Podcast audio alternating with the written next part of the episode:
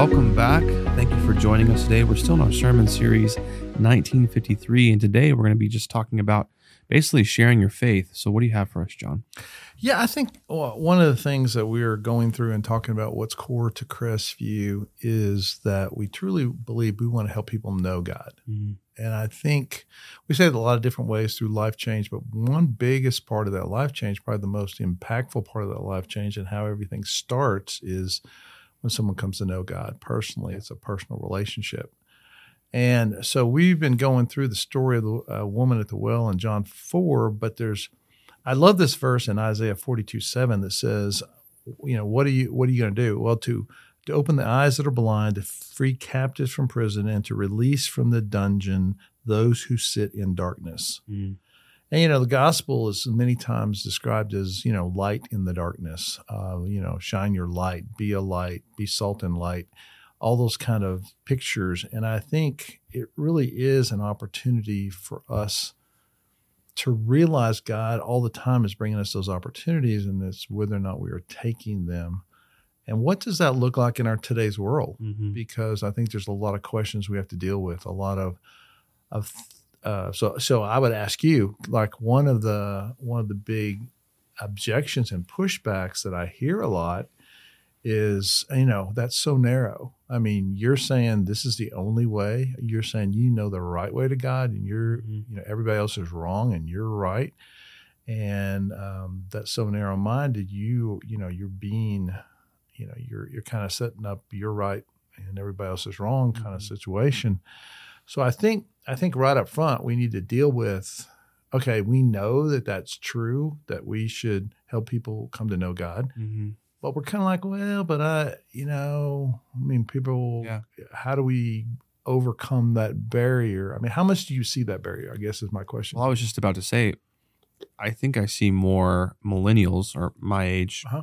Um, young families start to take a universalistic view on things, which Okay. is like everything is God. You know, not not necessarily an agnostic point of view, but a right. uh, Every hey, yeah. why judge every like everyone have their has their own path um and that is a question that i've asked myself too like why why is that maybe it's the fear of hurting someone's feelings or you know being ostracized about your beliefs i, I don't know Mhm. but it is weird i see it more and more today than i ever have and i don't know through the years of you pastoring if you've seen a little bit of a shift in that of like eh, Yeah, I think I've seen a shift in it. I think one story that's really impacted me before we kind of get into just how do we do this, I think we just got to deal with this this barrier, I guess, is what it is. But I'm I was it was an article in a magazine and um, you know, I read it online and basically they were it was a the article was about atheist college students, Hmm. how that they're kind of that's you know, which is I would think for years and years and years, there's always been college students going, I'm an atheist, I'm an atheist, you know, Mhm. that kind of thing. But they interviewed this atheist college student about Christianity. It was really interesting because wow. to me, this was such an impactful statement that this college student who was an atheist said when asked about, what do you think about these, all these Christians trying to convert you? yeah And he goes, Well, here's the thing. I cannot respect the Christian who doesn't try to convert me because either number one, they don't love me or care about me wow if, according to their beliefs, or number two, they're really not that serious about their own beliefs. Mhm. And I went, Whoa. I mean, you know, truly that's crazy. That's the core is not about the I, I would totally agree with the narrowness. To say okay we can, we can go after this for a long long time. So i got to uh, you know don't want to go down this trail too long. But this is kind of a little cs lewisy here about the rationality of the gospel. But you know to say no one has exclusive truth is an exclusive truth. Yeah you know you you've just done what you said nobody can do when you make that because you so i totally disagree with the idea of well you're narrow-minded what you're saying is you've got the truth Yeah. which is that there is no truth you know and really you're no different Yeah. so i kind of think it's always bogus when that comes up a little bit but i do think that article and that student's take was yeah that's right i mean do we not care mm-hmm. why I care. Um, or, or is Jesus just not that important Right. to us? Right. Wow. I mean, that's a lot of conviction, I think, Right. from that kind of viewpoint. And, um, you know, what if Jesus had done that with the woman at the well? Hey, well, you're, you know, you guys got your own mountain you can worship at, and you guys got your own thing. It's looking pretty good. You guys just stay with Yeah, that. keep doing it. Yeah.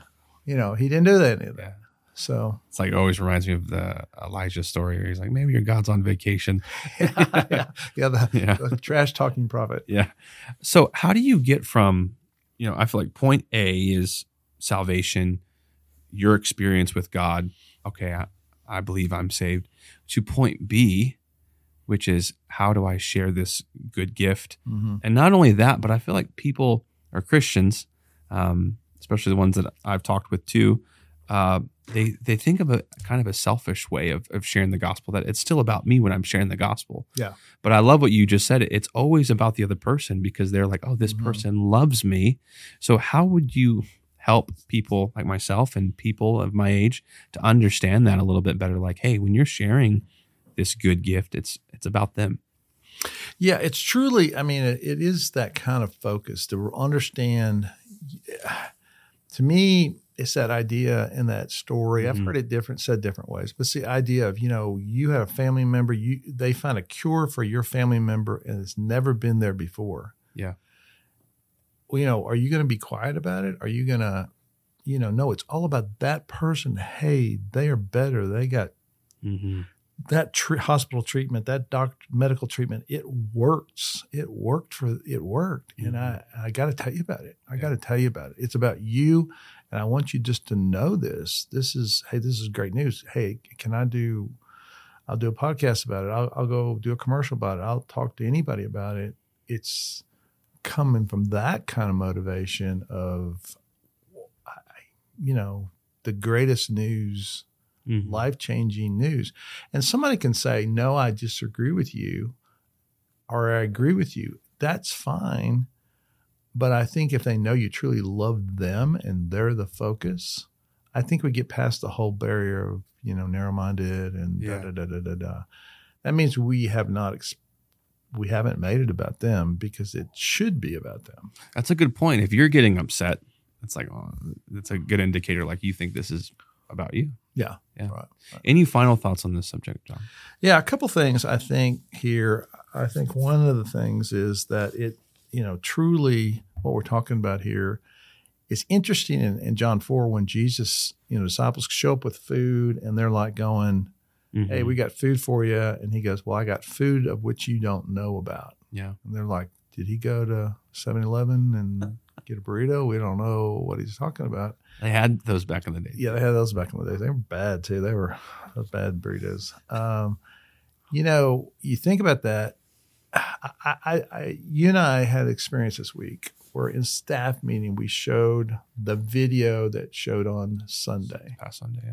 and we were all impacted by that. Oh, I yeah. mean, you know, it just like had a huge impact. And you know, we're talking Caden just a minute ago, and you know, he was saying he was impacted just putting the video together. You know, to me, that's that food for the soul. You know, Yeah. it's not just going through the motions. It's mm. not just, you know, it's like, you know, let's have that happen again. Yeah. That was awesome. That was great to see someone's really have life change. And I think one of the things that's sometimes missing is if we're just going through the motions, we're missing all that. Yeah. We are just missing that. And there's that joy and impact and um, you know, um, you know, Charlie Davidson did that baptism. Now, you know, just think, I know because I've talked to him, but you think Charlie Davidson's fired up about maybe talking to somebody else? He is. Yeah. He is very fired up about for sure. here's is there somebody else? Is there you know I got to I got to keep an eye out. I got to see who is I'm supposed to talk to. That's how I think God wants us to be, and I think that process is So good. just so good and brings true food to our our soul. Mm-hmm. Mhm. And so I would just my final word would simply be to everybody: look,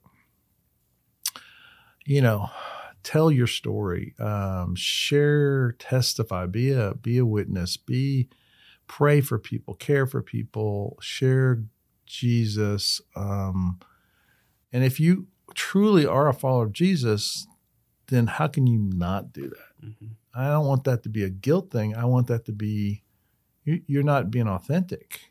Mm-hmm. You know, be authentic. Be be true to who you are. Otherwise, you're you're you know it's almost like you're hiding your a secret or something to someone you have a relationship with. And so when it comes to friends and family, I think Mm-hmm. I think they should know this is a big deal in their life. You know, they're they're religious or however they would say it, but great. And so I think we got to be about that process of sharing, uh, telling, testifying. Um, Very and good. God will use it, and there'll be life change. Awesome. Pastor John, thank you so much. Again, this past sermon was amazing, just hearing that story, like you just said. And we just hope that we can continue on and sharing great stories like that. So, listener, God bless, and we'll see you next time.